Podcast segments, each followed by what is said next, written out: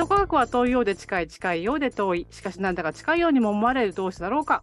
え皆様こんにちは、司会の樋口はじめですえ。始まりました理系の森。毎回理系分野に造形の深いゲストをお招きし、ニュースには出てくるんだけど一体なんだかわからない。そんな視聴者の皆様に最新技術と生活がどう変わっているのか、何を理解するべきなのかナビゲートする番組です。えゲストに株式会社学研図鑑科学編集科科学チーム大棚さんをお迎えして学研の科学が復活していますをテーマにお話していきたいと思います。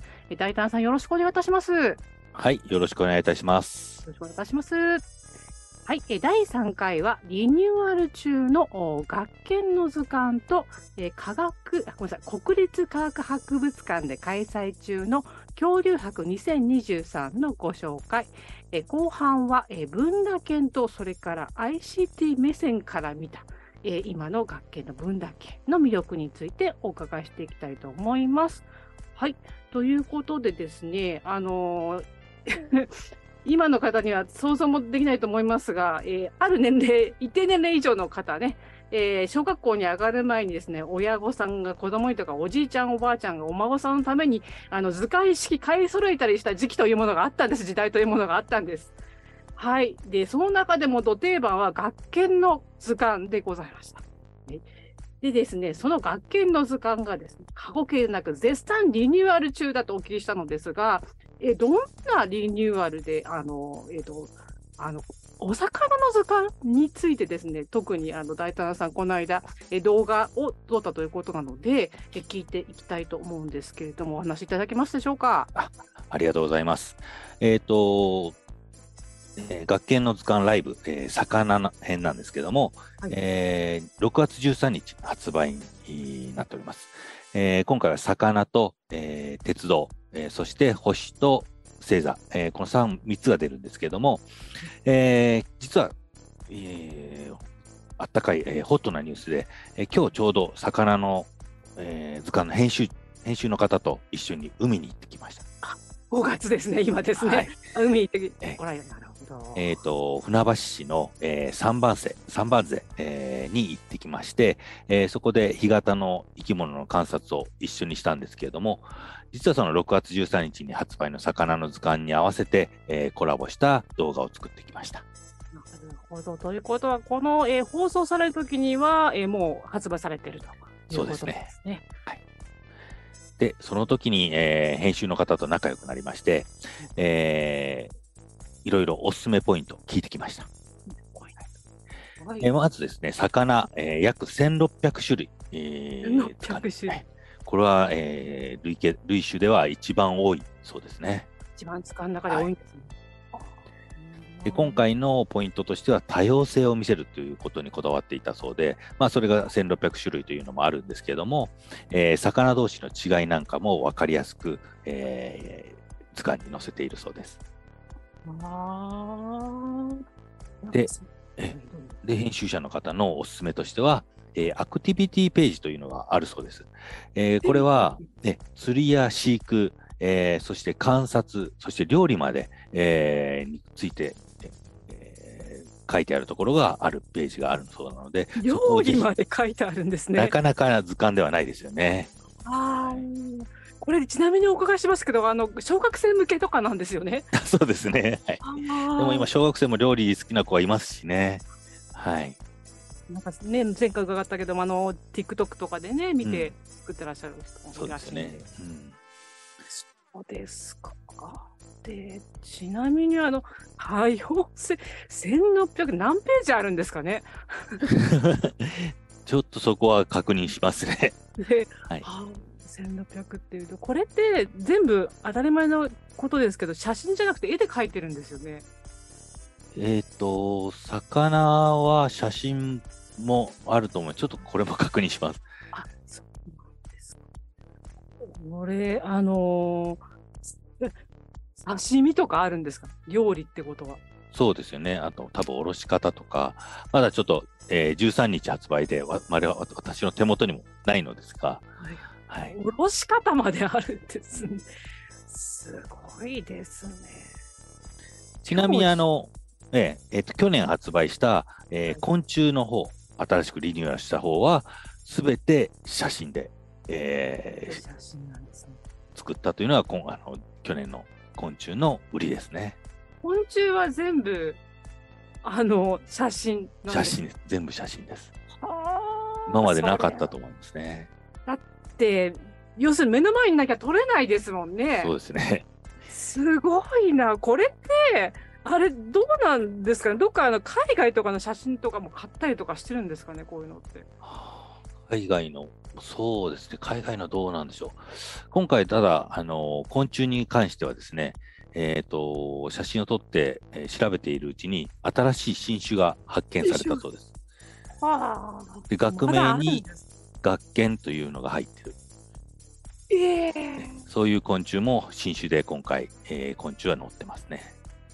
もう一回おお名前も、え、何学研っていう種類？えっ、と、詳しくはちょっと忘れてしまいましたが、学研っていう名前が入ってるんですね。そういう昆虫が、あのーあります。ということは、学研さんが写真を撮って調べたら、あ、これ見たことない新種だよってことだったんです。そうです、そうです。ですね。なんかこう、ほ本物にこだわってるというか、まあ、おあのーえ今度出るのが星と鉄道、鉄道とえー魚。魚だけど、えっと、昆虫はもうすでにはいリニューアルされて、去年ですね。去年のちょうど6去年なん月ですね。去年の6月。はいあなんかどんどんリニューアルしていくんですね。去年の6月にリニューアルしたのは昆虫、恐竜、危危険生物ですね。危険生物？はい。何ですか危険生物って？まあ、サメとか、えー毒のあるものとか、そういうものの、えーまあ、人気があるんでしょうね。ああ、なるほど。危険生物人気あるんだ。うーん。はい、ということで、あの、6月18日、あもうちょっと前に終わってしまって、まあ、これから7月に、えー大阪で、えーやるということなんですけれども、あの、恐竜博2023が、えー開催されていて、上野で開催さ開催されていたときに、えー、大観さんも見に行かれたということだったんですけど、えどんなイベントだったんですかね？はい。えっ、と、恐竜の中でも、鎧竜という、えー恐竜の種類で、ズールと呼ばれているう種類のお恐竜が展示、メインで展示をしていました。えーまたこのとこ、この時もですね、えー動画を撮りまして、えー恐竜のお編集の方と一緒に、えー見に行きましたので、かなり詳しくいろいろ教えていただきましたね。例えば、ティラノサウルスがあー2体展示されていたんですが、2体揃って展示されるということ自体も珍しい、えーそうですし、えー他にもフクイラプトルとか、えーなかなか、えー有名どころが揃っていたので、見どころは満載でしたね。それはまあ、当然、その去年、えーリニューアルした、えー学研の科学の恐竜シリーズにもあの載ってたわけですよね。そういう。図鑑そういうやつある楽器の図鑑ライブ。誰ですはい載っていたということでですけれども、あの、えっ、と、恐竜の、今おっしゃってたのって、えっ、と、復元化があったってことです復元えっ、と、そうですね、そのズールというのはカナダから、えー今回、えーお借りしてたそうで、えーかなりの部分が復元されたり、えー頭の部分も展示されてましたね。展示されていた。なるほど。これ、模型ですか？えっ、と、一部、えー本物だったと思い今ます。本物があったんですね。はあ、素晴らしいですね。なるほどで、えー、今、ズール、ティラノザウルス、あともう一つ、なんておっしゃいましたっけ？えーフクイラプトル、フイラプトル。クイクイサウルス、クイサウルス。ごめんなさいフイサウルスここれら、ティラノザウルス、フクイザウルスも、これらも、あ、これらはむ、えっ、と、模型だったか。あ、いえいえ、国家化石、骨格化標本石だったんだ。すごすごい。あの、ティラノサウルス2体並んでの本当に迫力ものでしたね。はあ、じゃあもう減水、げえっと、減水台みたいな、こう、なそうです。なるほど、ちょっと大阪に行きたくなりました。でもな、あの夏休みですからね、大阪に行ってみるっていうのそうですね。いけますね。そして、えー、その恐竜博2023年でも、えー、特集されたということでのが、えー、図鑑を通して見てみよう、えー、恐竜復元図の、えー、変換という特集が組まれていたということなんですけれども、あのー、このですね、確かに恐竜っていないから、復元図しかないと思うんですけど、それが、あの、まあ、去年リニューアルして、えっと、昔と今の図鑑の、えー、恐竜の復元画の違いって、何なんでしょうね。うん、そうですね。あ、えっと、恐竜、今、ティラノサウルスがやっぱり有名だと思うんですけども、ティラノサウルス、えー、今の説では毛が生えてる、まあ、羽毛が生えてると言われてたので、そこも、えー、ちゃんと新しいリニューアルされた恐竜図鑑には、えー、表現されています。はい、ということで、まあ、魚の図鑑、えー、6月13日版は1600種類ということだったんですけれども、うん、えー、去年リニューアルされされた、えー、恐竜の図鑑、えー、何体ぐらい？ね、420種類、えー、ほど、えー、載っております。ですね、なんか、想像つかないですね。また確かにティアロザウルスとなんかトリケラトプス以上ぐらいしか私は浮かんでこないですけど。そうですね。トリケラトプスも、あのー、聞いた話では、皮膚の、おえー、化石、皮膚の表面の化石も出てるので、それも表現されてるそうですね。えー、皮膚の表面の化石ってそのまま凍ってたってことなんですか？凍ってたというか、あの化石になってたあの模様がですね。ええー、模様が分かったんですね。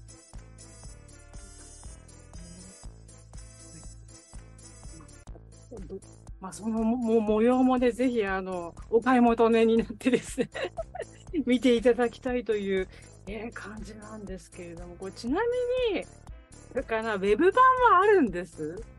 図鑑のですか？はい。図鑑のウェブ版はちょっとわからないあの、今回の、えー、恐竜博、えー、学研が、えー、協力してますので、えー、ネームプレートとか説明版は学研の図鑑から、えー、引用されてます。そうなんです。はい、だからその、その、展示の中では、その、本当モデルもあるし、復元画もえーと、学研の図鑑図鑑から、えーとあのえー、出たというか図鑑あの学研の図鑑に使われている復元画も展示されてたってことなんですよね。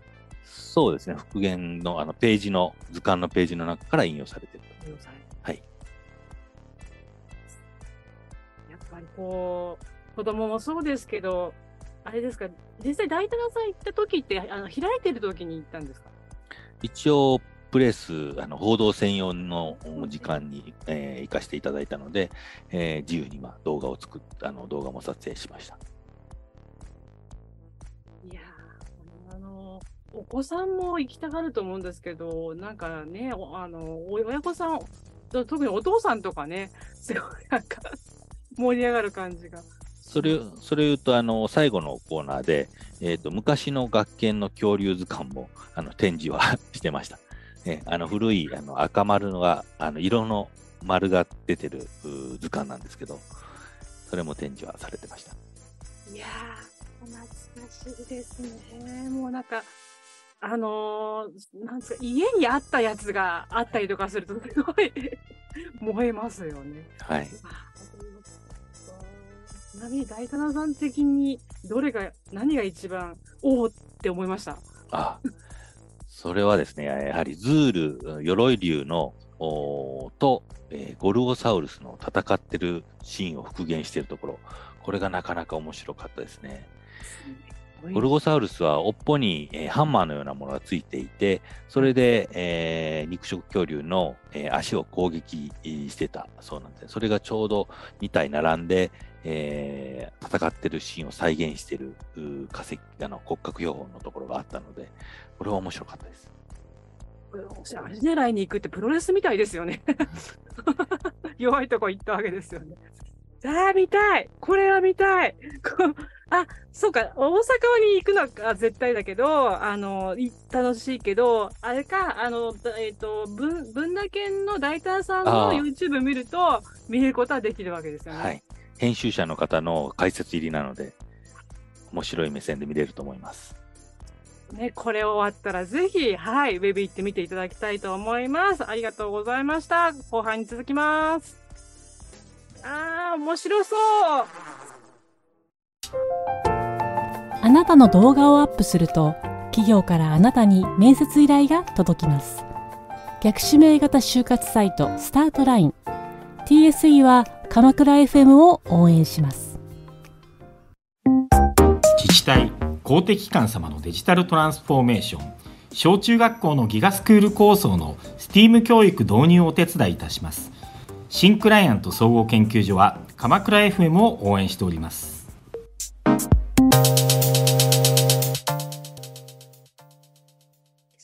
から顧問のサイエンスライター富山かなえさんを交えたトークになります。え富山さん今回はタイタンさんにどんな話を掘り下げて話していただきましょうか？はいこんにちは富山かなりです。はいこんにちは。はい、え今回はですね、あの学研さんが運営されている親と子で安全に楽しく使えるコミュニティ、え遊ぶんだ研究所、通称文だ研のことをテーマにお話ししていきたいなと思います。はい、ありがとうございます。そしてですね、今回は、えー、そういったですね、ICT 教育の目線から、はい、お話できる。あ、そういえばこの人がいた。えー、コメンテーターの奥野氏を、はい、お迎えいたします。奥野さん。こんにちは。鎌倉のクリステプラです。はい。あの、学研の電子ブロック、学研の学習科学世代で、漫画は少年チャレンジを読み漁った、すいません、老害でございます。少年チャレンジ、ありましたね。はい。どんなブロックが好きでした？えーと、僕はですね、えーと、あ覚えてない大人の学習科学のすごいでっかいこうモデルみたいな付録が当時あった記憶があるんですがうち貧乏だったんであの同級生の前の月の教材をもらってた人間なんではいすいません貧乏自慢で。それって結局同級生は前の月に作ったやつをくれてるんですか？あ、一回ばらしてくれました、一応。はい。心温まる。はい、ますが。はい、ということで、ちょっとあの事前に奥野さんには分だけ登録して、えー、触ってもらっていたのです。はい。えー、あのどういった感じです？なんか使いやすいとか、これは安全だなとか。このね、構成といい、このね、こうイラストといいね、いや、子供たちの好奇心をすごい刺激しますね。ありがとうございます。私、先週ね、肝付まで行ったんですよ、うちの裏の。あ、そうなんですね。そうです、仕事で肝付まで行ったんですが、ここもね、やっぱりね、子供たちがね、すごいロケットとか宇宙にね、うん、あ、第1位ですよ、先月の第1位。イプシロンを飛ばしてる場所ですよ。ああ、そうなんだ、そうなんだ。はい。でもね、これをね、見てね、どういうふうなリアクションをね、子供たちがするか。ちょっとその反応がお父さんと子供たち、あ、お母さんと子供たちかな。そのちょっとリアクションをね、ぜひですね、SNS に上げてほしいですね。ああ、いいですね。これ、その、SNS というか、その、あのこの学研の文化研の中の投稿っていうのって結構自由なんですか？あの付録のこととかだけじゃなくてなんかいろんな最近のこととかはいはい。えっ、ー、と、子供たち自分で実験したことも載せてきてたり、あの、付録とは関係ない実験をしてくれたり、そういうのを載せてくれるので、あの、結構盛り上がりますね。ああ、それは、あの、何ですか自分で、そっか、あの、SNS でアカウント持たなくったって、そこではあの投稿できるわけですもんね。あ、アカウントは持たないとできないです。投稿は。ツイッターならツイッターで持ってあ、ツイッターは別ですね。はい。あ、そうですよね。ツイッターじゃなくて、そこの分だけの中で閉じたアカウントでできるってことなんです、はい、そうです。これはすごい強いですよね。やっぱり親御さん、そういう SNS のね、他の公開アカウントとかを子供を使うの怖いですもんね。そうですね。そうあの特に文化研だとこういろいろ写真をね撮ったりとか付録組み立てや付録っていうか今回だと顕微鏡を作りました写真撮れましたこんなんだったんですよって出すとちゃんとあの文化研の方がコメントくれたりとかあと一緒に見ている他のこう見ている方がいいねをしてくれたりとかしてすごいね温かいコミュニケーションが楽しめるんですよ。そうですね。横のつながりも、あのー喜んでみんなしてくれてるので、えー私たちもそれを望んでいたので大変嬉しいです。やっぱりね、作ってみたとか、触ってみたっていう、そのエピソードも投稿すればすごいと思いますよ。そうなんですよね。富山さんってさ、美ら海水族館行ったことあります？白海はないです。あります、あります。イルカに触ったりとかね、もうこういろんな磯に触れたりとか、そういう体験できる施設があるんですよ。はい。そうそうそうそうリアクション薄いですけども。いや、あれだからさ、行くと、あの、確かに親子連れも多いんだけど、美ら海に限って言うと、すごいカップル多いんだよね。インバウンドも多いですよ、今や。うん。そうそう、インバウンドも多いですよね。私私結構小規模感が好きなんで、うん、あの大きくないところが好き。あと古いあの古いところっていうか歴史のあるところが好き。なので魚津とかあの水族館行ってみましたみたいな動画もあります分だけ。ですよね。そうそうありますあります。あるんですね博物館もありますし博、物館なんかそういうのが嬉しいですね。我々、あの、オラガ、オラガ村の、えー博物館とか、なんかそういう科学館とか、私の地元の博物館、ここはいいよっていうのを紹介してくれるのってすごい嬉しいなって。今やバズりまくってる月曜から夜更かしの高知の水族館とかですね。ああ、いいですね。そうなんだね。ね、なんでバズってるんですか、それは。いや、あの、ほら、あの、飼育員がすごい面白い話をしてくれる。ああ、はいはいはい。あの、独特な、あの、説明をする人ですねあ。あのおおおとどちゃんですね。高知はおとどちゃんでバズってるんだと私は思います。なるほど、なるほど、なるほど。っていうところを子供たちが投稿してくれるんですが、親御さんが投稿してくれてるんですか？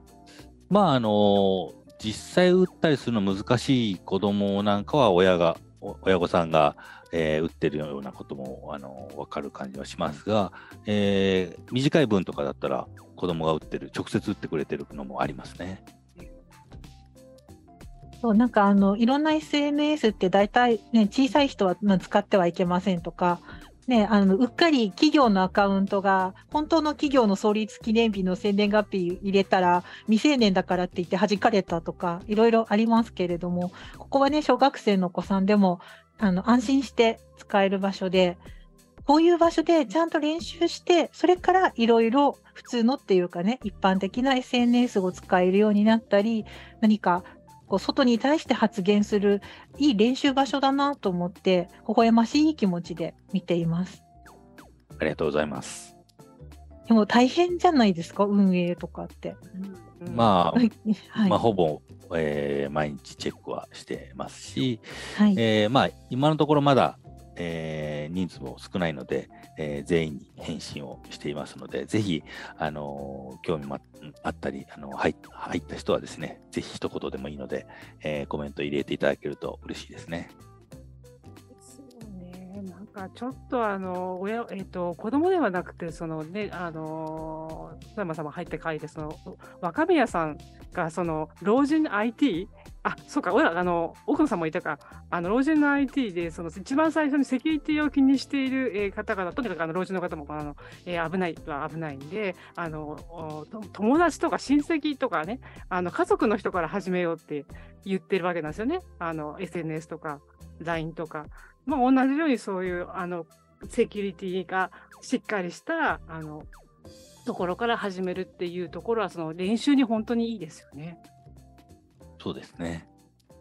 あのセキュリティもあるしこう受け入れたいっていう気持ちで作られている場所なのではいで安心してその子どもさんを、まあ、練習させてあげるのにいい場所だと思うのでもうぜひあの登録されてなんかすごい宣伝みたいになってますけど、ぜひ登録されてで、あの、もう子供もいないし、十分大人すぎるような皆さんも、なんかね、微笑ましい、こう、一生懸命頑張って調べたものとか、写真とか、あの、微笑ましい、温かい気持ちになる投稿がたくさんあるので、夜寝る前に見るとね、いいですよ。心が落ち着きます。あ、あの、よろしいですか？セキュリティの専門家として一言。分だけのセキュリティは完璧です。大丈夫です。いわゆる、あのーあれです。あの、パスワードポリシーもそうだし、ID のあれも含めて、もうちゃんとやることをやっております。もうセキュリティがうるさいね。あのーすいません。お父さんお母さん安心してください。ここは大丈夫です。ちょっとログインする、登録するときに、あのー何何度か何度かのあの手間がかかるかもしれないんですけども、まあ、はいそれが安心を担保するためのものであるということをご理解いただければと。エグザクトリー。だけ信じてほしい。僕とえーまずは奥野さんい。かがでしたでしょうか。マイッチング。マッチングすい。ません。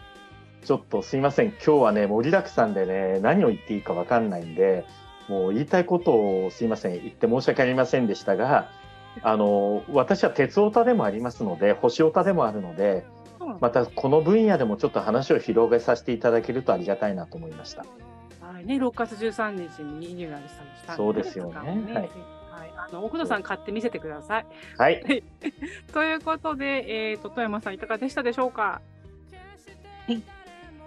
えっ、と、私も、あの、図鑑の話が、こう、ね、図鑑なので、本当はこのページのあれがあってやりたいのがラジオなのでできないっていうのがね、ちょっと残念な面もあったんですが、学研さんの図鑑って、あの、えっ、とですね、こう書書籍やってる界隈でもなんかやばいの出たよっていうのでずっと噂になっていまして、そう、あの、ぜひそのやばさを手に取ってっていうのと、あと、なんか図鑑なんですけど、今って DVD がついてくるだ、QR コードがついてくるだって、私たちのね、子供の頃はただ紙の本だったのが、今違うんですよね。そう、全部入れて図鑑になってるっていうところを、あの、ぜひこれは買ってくださいと思いました。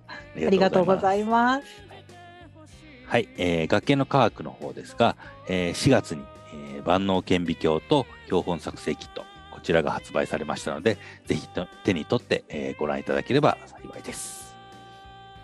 大体さ7月にも発売されますよね。はい、7月夏休み前にも、えー第4号が発売されます。えーこちらはまだ、えー内容は、えー非公開となってますので、えーまた適時、えーまあ、ぶ文化研では必ず紹介しますし、えー学研の科学のホームページでも紹介しますので、ぜひご覧いただければと思います。